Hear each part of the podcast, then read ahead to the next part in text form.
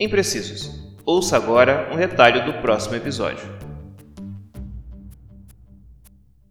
Quando os. Quando os smartphones começaram há muitos anos, as pessoas começaram a ver coisas no, no celular, nem tinha serviços de streaming. meu primeiro pensamento naquela época, as pessoas mandavam vídeos, vídeos de um minuto, né, pelo, pelo celular. O meu primeiro pensamento que eu tive nessa época foi o fato de eu ter uma tela menor, e eu, se eu não me engano, eu escrevi sobre isso no blog que eu tinha naquela época, né? Mas o fato de eu ter uma tela menor, ele vai criar uma necessidade de eu ter produções que vão filmar de uma forma diferente.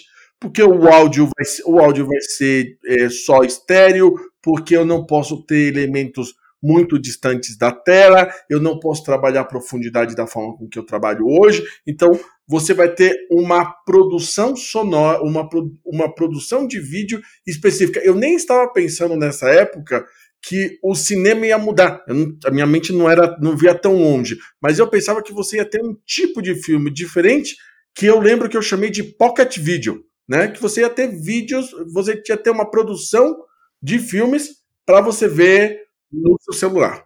Você inventou o TikTok, só que você não executou. é, basicamente, né? Eu, eu acho que dos três aqui, eu devo ser o único que usa TikTok. Eu, eu costumeiramente eu faço eu faço com orgulho propaganda do TikTok, porque quem está fora do TikTok está com uma visão muito deturpada do que eventualmente ela, ela, ela estaria participando ou não. Porque uma coisa que é verdade é a seguinte: hoje a, o TikTok é a rede cuja presença de jovens é maior, né? proporcionalmente maior. Os jovens estão com maior peso no TikTok do que em qualquer outra rede social, porque também tem muito menos não jovens interessados em estar no TikTok. Mas o TikTok ele tem uma coisa que, que vai muito nessa linha, que é o seguinte: como é, é, ele é basicamente uma plataforma, assim, ele é exclusivamente uma, uma plataforma para publicação de vídeos curtos, que traz na própria, no próprio aplicativo que você usa as ferramentas de produção porque o TikTok, ele, ele, ele não é só o lugar onde você assiste, como no YouTube. Ele é o lugar onde você produz. O YouTube até, você produz o YouTube, mas é, é assim, é, o que o YouTube te oferece para produzir é muito inferior ao que, na verdade, as pessoas acabam usando para produzir o conteúdo do YouTube.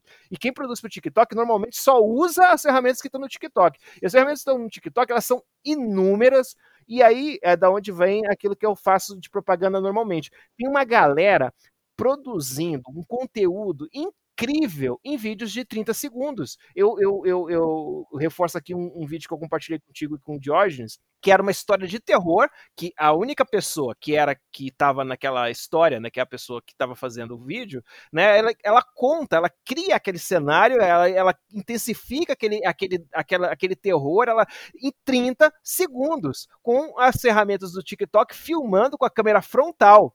Então, então eu, eu, acho que isso vai nessa linha que você está falando, que você vislumbrou lá 10 anos atrás. Então, é, é tudo bem, dá para chamar isso de produção cinematográfica? Não sei, provavelmente quem faz produção cinematográfica ficaria ofendido com isso. Mas o fato é que, se não é uma produção cinematográfica, ela é uma produção de conteúdo, de vídeo conteúdo, que tem sim a sua expressão, sua arte, seu conteúdo, entendeu? Cara, Rubens, você acabou de convencer, me convencer que eu tava certo. Então, porra, meu. eu vou te dizer? É, não, eu só fui obrigado a comentar. Você, você estava descrevendo o TikTok, talvez você não saiba que você nunca usou. Nossas redes sociais, arroba Imprecisos1, no Facebook, Instagram e Twitter.